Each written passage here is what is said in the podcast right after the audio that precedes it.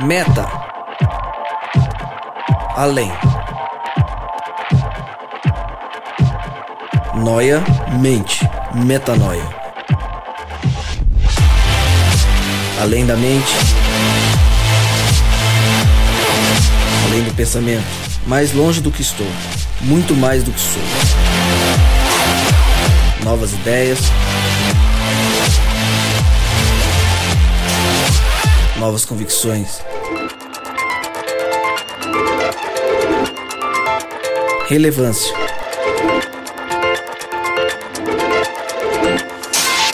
Plenitude. A busca pelo ideal.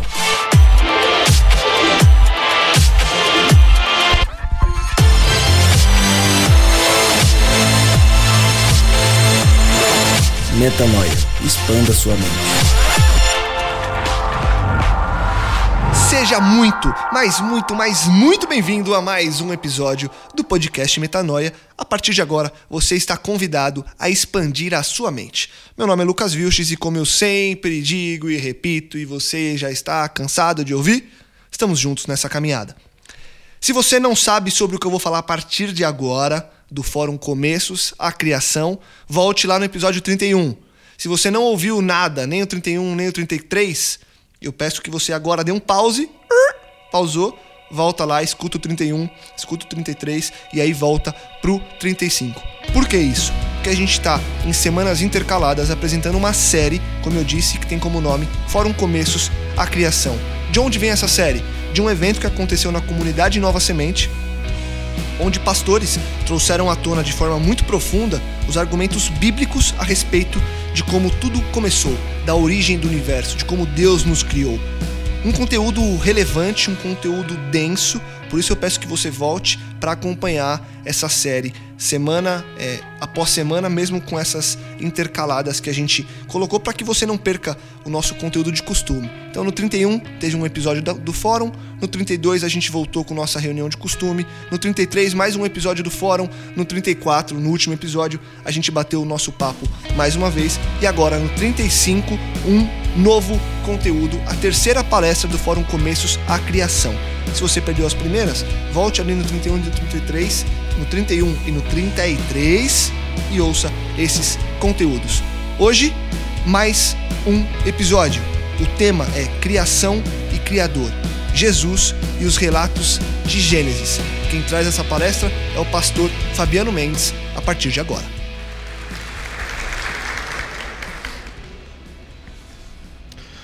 Bom dia. Vocês não sabem como o coração de pastor fica feliz de ver a igreja cheia domingo de manhã com gente que quer estudar a Bíblia.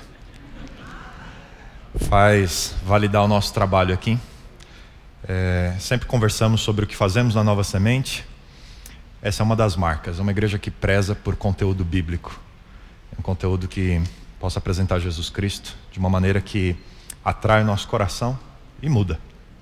Bem-vindo ao primeiro fórum Começos. Há muito tempo tínhamos a ah, o desejo de expandir o que a gente tem a cada semana, é, durante três horários sábado, segunda, terça-noite para um encontro grande em que pudéssemos estudar mais temas bíblicos e pudéssemos aprofundar. E o nosso primeiro tema, é, com a participação de convidados muito especiais, é, pós-graduados em Antigo Testamento, uma é, intimidade muito grande com o texto da criação, pudessem estar conosco aqui hoje.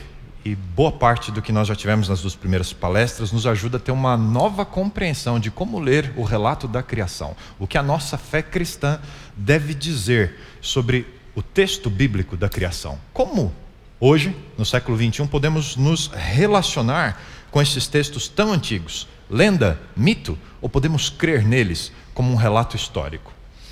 A minha palestra, o estudo que eu quero compartilhar com vocês hoje pela manhã, ele volta de novo no tempo para explorarmos um pouco sobre a compreensão dos escritores do Novo Testamento e do próprio Jesus a respeito dos textos do Antigo Testamento e um enfoque sobre os textos da criação que estudamos nas duas primeiras palestras. Primeiro, é preciso a gente marcar algo. Todo texto ele traz uma ideia ou um propósito original do seu autor. O autor que escreve algo, ele está comunicando através daquele texto o que o autor gostaria de transmitir. Além disso, há também o impacto que isso vai trazer para o primeiro leitor. O autor tem alguém em mente quando escreve, e essas pessoas vão se relacionar com o texto. O processo de comunicação, como funciona entre o autor e o primeiro leitor. Recentemente, as pessoas têm dado um pouco mais de ênfase em relação a o leitor apenas e não esse relacionamento com o autor.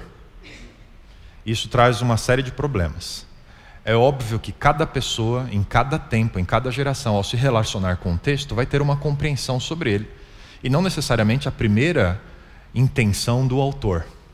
A isso, alguns especialistas têm chamado de superinterpretação do texto. O que vale é o que significa o texto depois que o leitor, seja ele quem for, se apropria dele. É o que significou para mim. Embora isso seja um campo novo e muito interessante de estudos, quais os efeitos de um determinado texto na vida e na experiência de alguém que se apropria desse texto. É, mas Humberto Eco volta a essa discussão e diz: não podemos ignorar que houve um autor e que escreveu para um primeiro leitor. Então, apesar do direito de todo leitor se apropriar de um texto, não podemos esquecer que aquele texto tem uma interpretação objetiva. E por isso voltamos aos escritores do Novo Testamento, que estão muito mais próximos de nós do texto bíblico hebraico do Antigo Testamento, e mesmo a versão grega do Antigo Testamento que já circulava nos dias de Jesus, a Septuaginta já havia sido produzida, já era de uso comum num mundo agora de fala grega. É, mas há, sim, alguns critérios que a gente encontra e que eles vão se repetindo no uso do, autor, dos autores do Novo Testamento em relação ao texto hebraico e grego do Antigo Testamento. Primeiro, é, quando reminis, é, remissões textuais que estão presentes no texto do Novo Testamento, elas têm um alto grau é, na sua redação de proximidade ou de similaridade com o hebraico, nós chamamos isso no Novo Testamento de citações. Ou seja, o autor do Novo Testamento está fazendo uma citação de textos do Antigo Testamento. Além desse uso do Novo Testamento pelo Antigo, as citações, e um exemplo aqui, por, por exemplo, é quando Jesus fala que dos pequenos tirou o louvor perfeito, ele está fazendo uma citação a uma grande similaridade com o texto bíblico de Salmo, capítulo 8, verso 2, quando há a afirmação é, dos perfeitos, dos pequenos louvando a Deus. Mas há também um segundo, um segundo padrão, além das citações, as alusões ou referências você percebe que ele está recontando partes daquela história, não está buscando as palavras exatas do texto bíblico, seja ele em hebraico ou em grego, mas ali o padrão, história, personagens, é, está presente. É uma alusão ou uma referência ao Antigo Testamento e não uma citação. E há também as conexões temáticas. Os autores do Novo Testamento também fazem conexões temáticas. Eles estão escrevendo sobre um texto, não estão usando é, termos mais técnicos ou presentes no hebraico e no grego do Antigo Testamento, mas eles estão discorrendo sobre o mesmo tema e você consegue enxergar uma estrutura teológica na abordagem daquele tema que é muito similar à estrutura teológica presente no texto do Antigo Testamento. Esse é um uso que é, os autores do Novo Testamento fazem é, a referência ou o padrão do Antigo Testamento, ele é clássico para se compreender o Novo Testamento, porque ele é a base que os autores do Novo Testamento utilizam. Alguns exemplos. Se você quiser dar uma olhadinha na sua Bíblia, por exemplo, Paulo vai fazer uma referência a isso na segunda carta que ele escreve a Timóteo, capítulo 3, versos, verso 16. Paulo diz: Toda escritura é divinamente inspirada, proveitosa para ensinar, repreender, corrigir. É um texto que você conhece muito bem. Nós, às vezes, usamos para defender a inspiração de toda a Bíblia, porque Paulo faz a afirmação, toda a escritura. Mas quando ele usa aqui o grego, é, regrafé, ele está se referindo à escritura do Antigo Testamento, o texto bíblico do Antigo Testamento. Essa era a escritura para os autores do Novo Testamento. O Novo Testamento está em formação, o cânon do Novo Testamento vai estar mais maduro algumas décadas ainda à frente daquilo que Paulo produz. E quando ele tem em mente a validação da inspiração da Escritura, ele está falando, obviamente, do Antigo Testamento. Eles têm em alta conta a inspiração e a revelação do texto bíblico do Antigo Testamento. Um outro exemplo, um pouco mais à frente, a segunda carta de Pedro, no capítulo 1, versos 20 e 21, Pedro também faz uma, uma afirmação é, muito importante a respeito da revelação.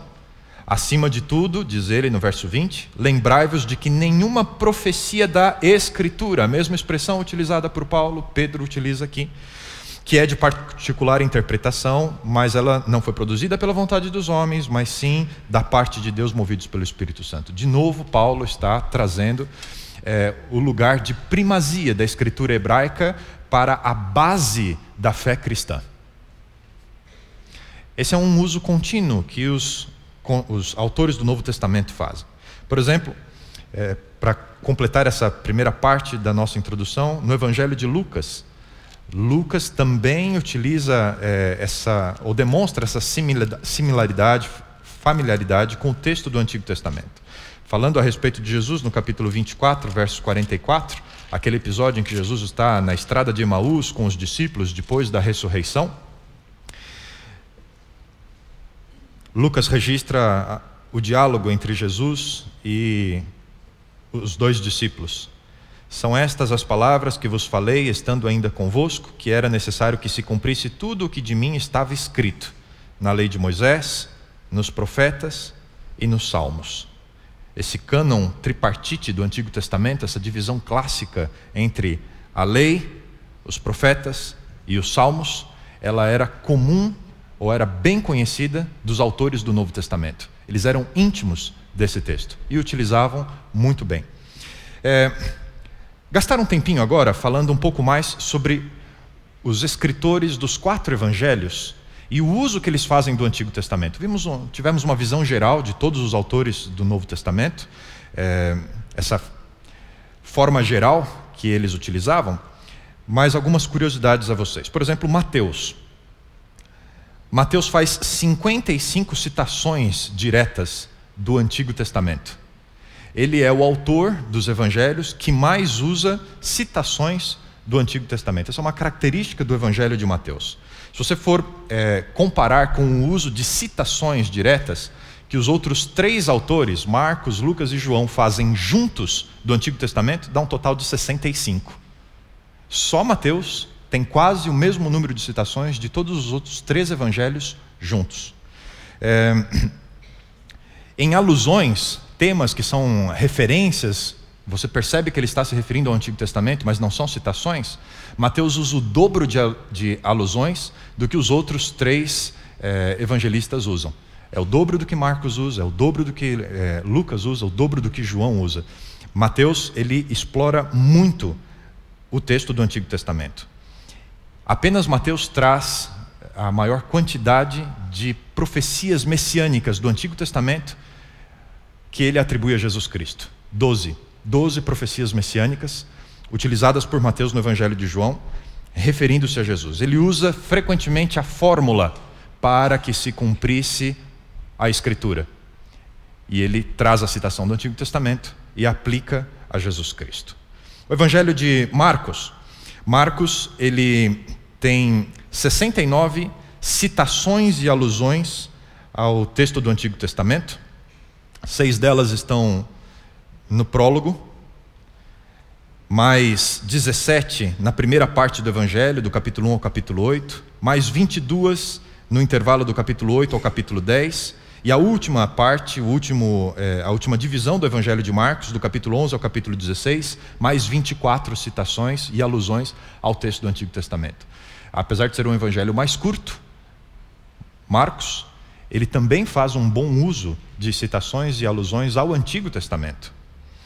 É, ele tem bem distribuída também as citações entre as três partes do cânon do Antigo Testamento. Ele usa diversos textos que fazem parte da lei, diversos textos que fazem parte dos profetas e diversos textos que fazem parte da seção dos Salmos da Bíblia hebraica. O seguinte evangelista, Lucas, também tem um uso constante. É, 33 citações no Evangelho de Lucas sobre o Antigo Testamento. Três ele usa na sua narrativa geral as outras 30 citações que ele faz do Antigo Testamento estão presentes nas falas de Jesus aos seus interlocutores. É, Lucas identifica Jesus se referindo ao Antigo Testamento nos discursos e diálogos que ele é, registra ou que ele insere no seu relato do Evangelho. E Lucas é o que tem as citações do Antigo Testamento no seu Evangelho mais próximas do texto da Septuaginta, Mar, é, Mateus usa um pouco mais o texto hebraico e Lucas usa um pouco mais o texto grego do Antigo Testamento. Outro detalhe interessante: Lucas busca uma precisão das citações. Um exemplo para vocês. É, no Evangelho de Lucas, capítulo 20, verso 42, Lucas vai fazer uma citação do Antigo Testamento e ele usa a seguinte forma: o próprio Davi declara no livro dos Salmos. Ele diz quem é o autor bíblico do Antigo Testamento e onde ele está é, apresentando a declaração que vem a seguir. É, se você for contrastar com Marcos, Marcos é um pouco mais generalista na forma como ele usa o texto do Antigo Testamento. Apesar de usar também, Lucas é um pouco mais preciso. Eu acho que os, a sua é, dedicação a ser um historiador e a fazer pesquisa, ele busca trazer uma informação um pouco mais clara. Em Marcos capítulo 12, verso 36, é, Marcos diz: Como enquanto ensinava no templo, verso 36, o próprio Davi, falando pelo Espírito Santo, declarou. Veja, ele é um pouco mais generalista. Davi, em algum momento, falando pelo Espírito Santo, falou. Lucas já usa Davi no livro de Salmos, declarou. Ele é um pouco mais preciso é, do uso ou das citações do Antigo Testamento que ele menciona. E, finalmente, nessa abordagem dos evangelistas e o uso deles sobre o Antigo Testamento, nós temos o Evangelho de João, o quarto evangelho, e ele traz apenas 14 citações diretas do Antigo Testamento.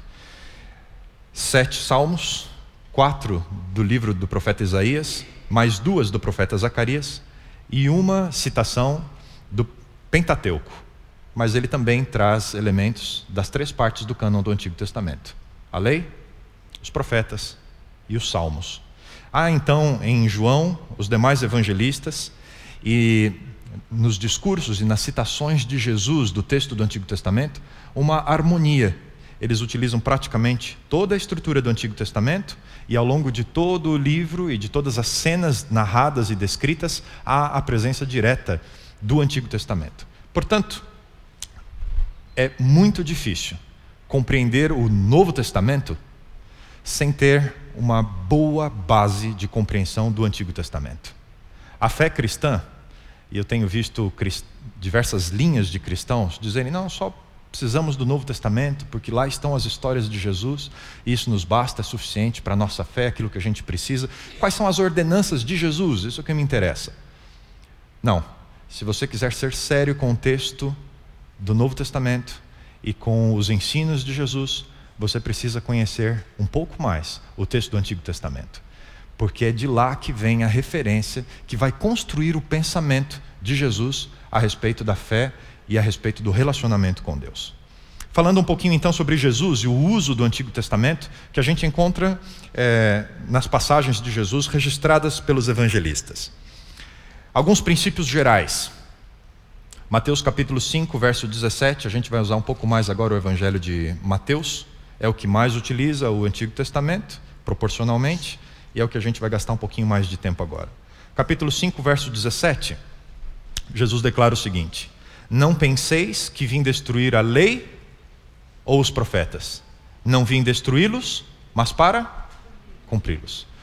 Quando Jesus usa essa expressão, a lei e os profetas, ele está fazendo uma referência ao texto do Antigo Testamento. Aquilo que foi revelado, aquilo que está escrito, aquilo que foi a revelação de Deus para nos trazer até aqui como povo, como nação. Eu vim para cumprir, eu não vim para revogar, para mudar. Há um respeito de Jesus e um senso de continuidade é natural aquilo que Jesus passa a ensinar e o ministério dele que se abre a partir de agora. Esse é o texto clássico. Jesus está começando aqui o Sermão da Montanha, é, é, a declaração do seu reino, os seus ensinos seguem a partir daqui e Jesus parte de uma declaração. O que eu vou dizer agora está ligado com o que já foi escrito e já foi revelado. Ele não vem para propor uma mudança. Outro texto que é muito interessante, que a gente encontra aqui ainda no capítulo 5, é, dos versos 21 a 48, é uma sessão do Sermão da Montanha chamada das antíteses de Jesus. Ele começa diversas vezes com a seguinte fórmula: Ouvistes o que foi dito aos antigos. E ele volta a expressões e a ordenanças e a é, textos do Antigo Testamento, e ele amplia a ideia por detrás daquele texto, corrige a compreensão daquilo que havia sido revelado mas ele valida o texto do Antigo Testamento nessa sessão do seu Sermão da Montanha, as antíteses. Jesus, então, ele já faz uma abertura de que vou ter que voltar ao Antigo Testamento. Se vocês querem compreender os meus ensinos, vocês precisam entender o que estava revelado. Na progressão ao que encontramos ao longo do Evangelho e da, do ministério de Jesus Cristo. É, Jesus ele vai validar eventos históricos do Antigo Testamento. Por exemplo, Mateus capítulo 10, verso 15, o evangelista registra Jesus validando o evento histórico de Sodoma e Gomorra. Assim como Sodoma e Gomorra foram destruídos, ele faz uma referência a um evento do Antigo Testamento e ele o assume como histórico. Gênesis capítulo 19 passa a ser validado por Jesus Cristo, não apenas como uma história de fundo moral, mas como um evento histórico. Mateus capítulo 12, versos 3 a 4, Jesus vai falar sobre usos e costumes no sábado e no templo, e ele vai se lembrar da história de Davi entrando com seus homens no templo, comendo o pão, era um dia de sábado, e como funcionam essas coisas, ele volta a esse personagem histórico, Davi. Durante muito tempo, questionaram o cristianismo. Não achamos documentos fora do texto bíblico sobre a existência de Davi. Jesus nunca teve dúvidas da existência histórica de Davi. Ele usa e faz uma referência a Davi aqui em Mateus capítulo 12. Outro personagem bíblico que Jesus assume como um evento histórico, Mateus capítulo 12, versos 39 a 41, Jesus fala sobre Jonas, e os líderes religiosos que queriam um sinal da parte de Jesus, e Jesus volta a essa questão falando sobre o sinal de Jonas. E ele lembra dos detalhes da história de Jonas, os três dias que Jonas passou no ventre do peixe. Jesus assume mais uma vez, ou valida o texto do Antigo Testamento, com essa menção em Mateus capítulo 12. Ainda no mesmo capítulo, só que agora verso 42, Jesus emenda com a visita que a rainha de Sabá fez a Salomão. E aqui então, o capítulo 10 de 1 Reis é validado por Jesus como um evento histórico e real. Há então uma consistência do uso do Antigo Testamento por Jesus. E finalmente, no sermão profético de Jesus, Mateus capítulo 24, versos 37 a 39, Jesus volta a Gênesis e ele vai validar o texto de Gênesis capítulo 6, quando ele menciona Noé, e não apenas Noé, mas também o dilúvio e os antediluvianos. Além dos eventos históricos, nós encontramos Jesus fazendo referências aos mandamentos do Antigo Testamento. Mateus capítulo 15, verso 4, Jesus está numa discussão a respeito de mandamentos e de tradição com os fariseus, e Jesus faz uma referência ao quinto mandamento: honrar teu pai e tua mãe. Um pouco mais à frente, agora no capítulo 19 de Mateus, versos 18 em diante, Jesus está ali naquele diálogo com o jovem rico, e Jesus mais uma vez faz referências a mandamentos do Antigo Testamento. Na resposta ao jovem rico, Jesus menciona o mandamento número 5, o sexto mandamento, o sétimo mandamento, o oitavo mandamento, o décimo mandamento, o nono mandamento. Há uma sequência que Jesus, mais uma vez, é, busca lá no Antigo Testamento e apresenta à sua audiência, aos seus interlocutores. E não fosse isso, também em Mateus capítulo 22, quando Jesus é questionado sobre o maior dos mandamentos, mais uma vez Jesus volta ao Antigo Testamento, aquilo que já havia sido revelado, que já estava escrito. E numa referência a Deuteronômio, capítulo 6, verso 5, ele diz: o primeiro mandamento: amarás o Senhor teu Deus, toda a tua força, todo o teu entendimento, todo o teu coração. E numa referência a Levítico, capítulo 19, verso 18, Jesus de novo traz mais uma informação: e amarás também o teu próximo como a ti mesmo.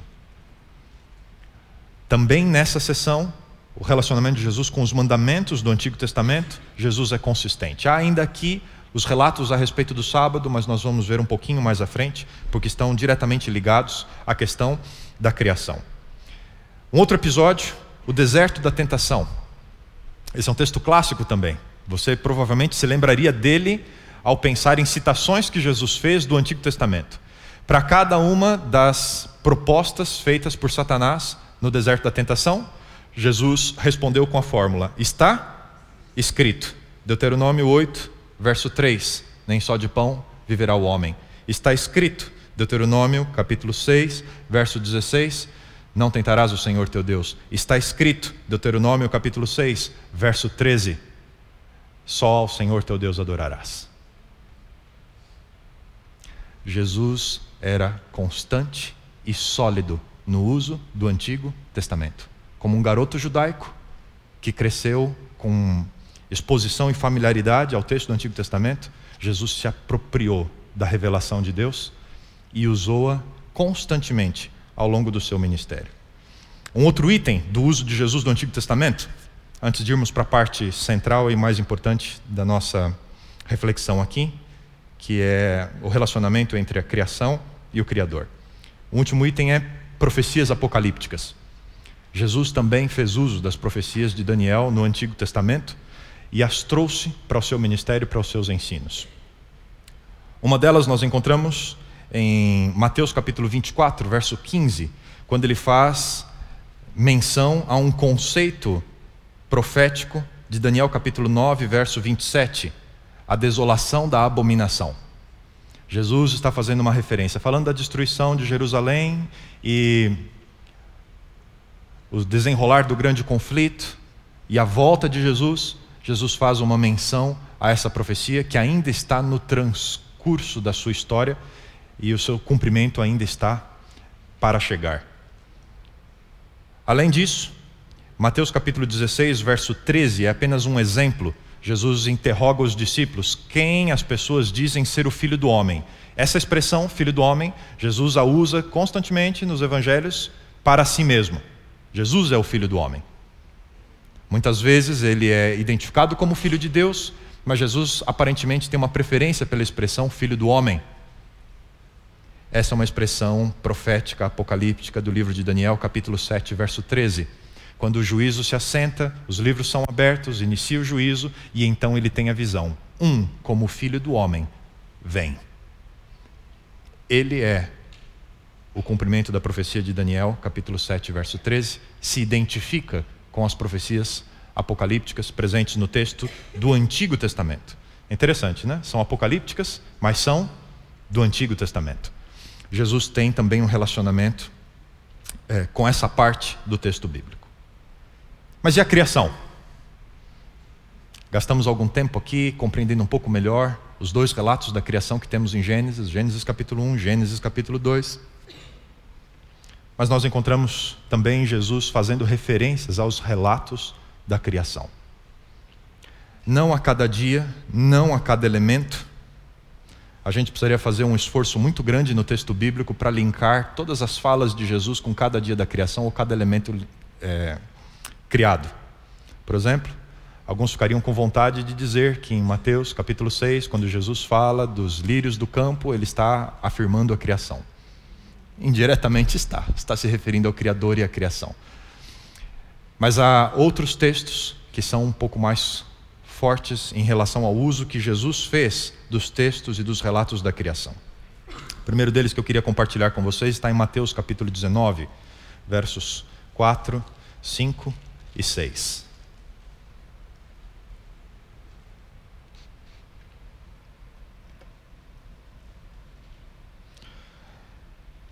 Respondeu-lhes ele, Jesus: Não leste que no princípio o Criador os fez macho e fêmea?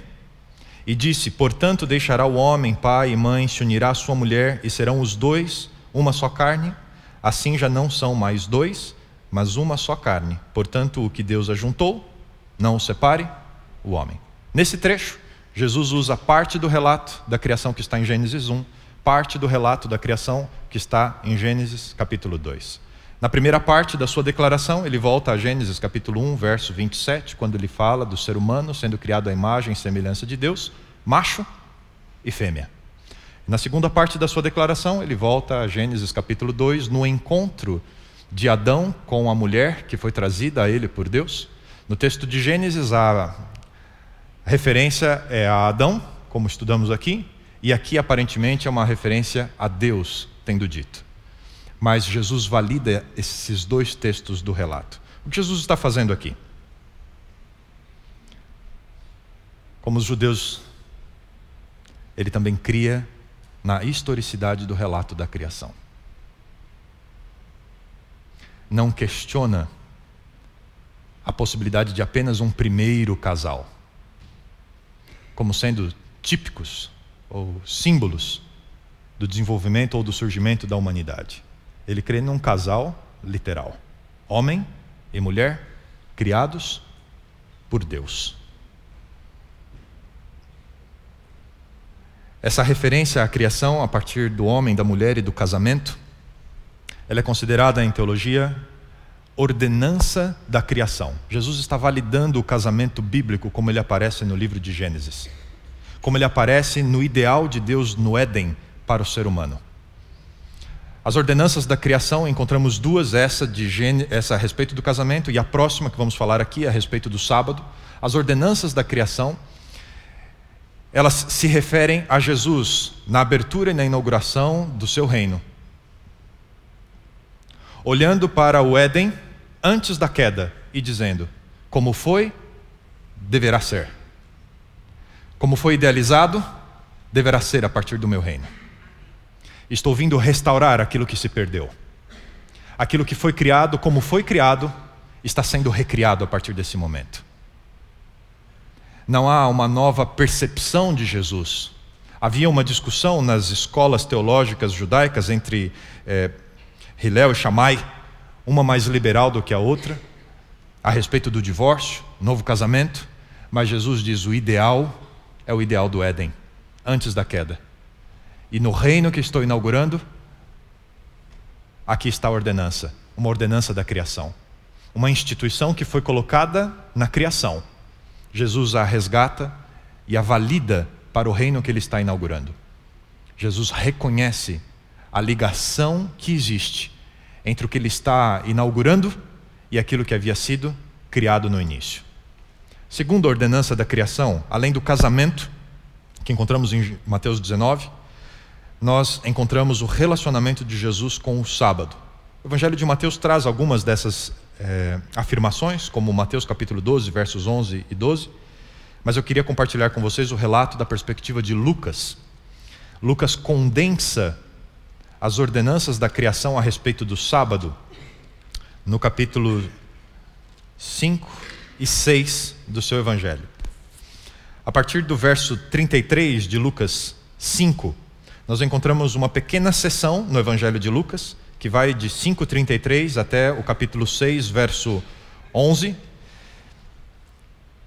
E o tema dessa sessão é a libertação das tradições culticas. Jesus está corrigindo a compreensão e a prática de algumas ordenanças que já estavam presentes no texto do Antigo Testamento e na prática religiosa de seus dias. A primeira parte, do capítulo 5, verso 33 até o final, verso 39, Jesus está falando sobre o jejum. Mas a partir do capítulo 6, verso 1 e até o capítulo 6, verso 11, Jesus entra com dois relatos a respeito do sábado. A origem do sábado está em Gênesis. Capítulo 1 e capítulo 2, nós encontramos a criação do sábado em meio às obras criadoras de Deus. E Jesus traz essa segunda ordenança, além do casamento, da criação do homem e da mulher. Ele traz a criação do sábado por Deus na semana da criação como válidas e como sendo necessárias uma redescoberta do dom que Deus deu ao ser humano na criação, quando ele decide criar o sábado e entregar ao ser humano. É aqui que Jesus vai declarar que o Filho do Homem é Senhor do sábado e que ele vai questionar sobre a validade se é lícito ou não fazer o bem no sábado. Jesus está corrigindo a compreensão e não invalidando. Você lembra no início da nossa discussão, Mateus capítulo 5, verso 17? Não vim revogar nem a lei, nem os profetas, mas cumpri-la. Jesus não está revogando a lei ou os profetas nos relatos das tradições culticas aqui em Lucas capítulo 6, mas ele está dando o verdadeiro conceito do que é o sábado na experiência do ser humano, e o sábado vem da criação. Jesus valida um segundo elemento da criação, o sábado, além do casamento, como fazendo parte do seu ministério e do reino que ele está oferecendo às pessoas. A gente encontra isso também no Evangelho de Lucas, capítulo 4, voltando uma página da Bíblia. No verso 16, nós temos a informação de Lucas a respeito de Jesus e da prática religiosa de Jesus. Não é apenas um discurso de Jesus, mas é a sua prática.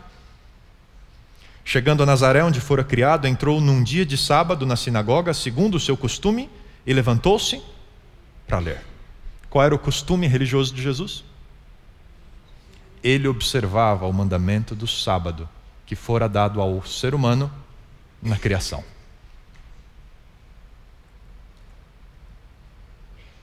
Quando nós olhamos o relacionamento de Jesus com esses dois aspectos da criação, são os mais diretos, claros, objetivos: a criação do homem e da mulher e o casamento, a instituição do casamento, e a criação e instituição do sábado para o relacionamento entre o homem e Deus.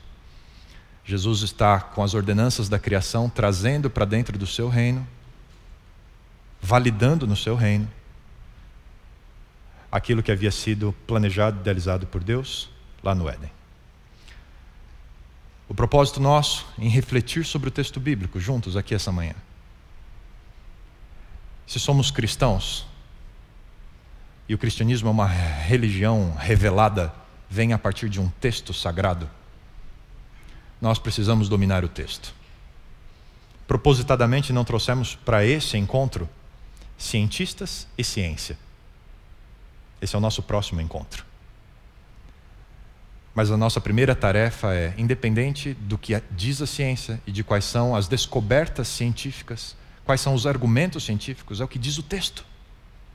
Como o compreendemos? O que afirma a fé cristã? E o que nós podemos ver da experiência do Cristo, a razão do cristianismo, é que ele valida a historicidade do texto bíblico da criação.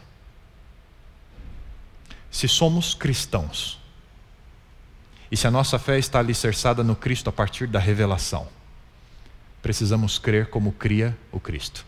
Nenhum líder religioso, cristão, deveria fazer uma declaração diferente da declaração histórica do relato da criação, se ele segue Jesus Cristo. Recentemente, o mundo foi abalado por a declaração de um líder religioso muito influente, validando a teoria da evolução, que não está presente no texto bíblico, que não pode ser provada com uma exegese séria do texto bíblico. A nossa posição como cristãos é compreender que o Criador reconhecia a sua criação enquanto esteve em seu ministério aqui nessa terra. Dois últimos textos para concluirmos a nossa reflexão sobre a criação e o Criador. Evangelho de João, capítulo 1.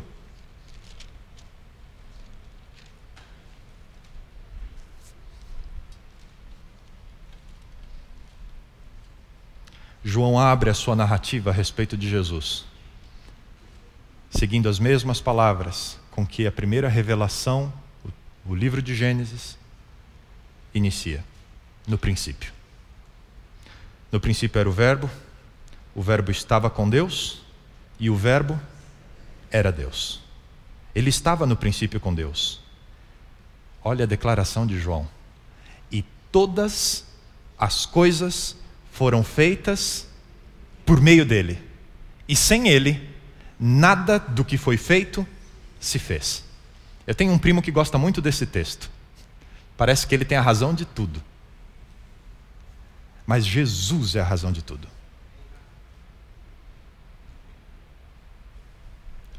E esse texto não vem do acaso. João não inventa esse texto. É uma citação.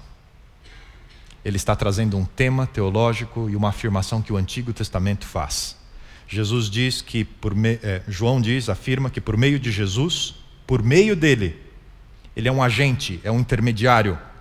Ele está citando Salmo, capítulo 33, verso 6. E esse é o nosso último texto dessa manhã. No Salmo, capítulo 33, Salmo 33, verso 6. Pela palavra do Senhor. O verbo é a palavra. Pelo verbo do Senhor foram feitos os céus, e todo o exército deles pelo sopro da sua boca. Os autores do Novo Testamento, os discípulos de Jesus, aqueles que conviveram com ele, reconheceram nele o agente da criação, o princípio de vida que trouxe tudo que conhecemos à existência.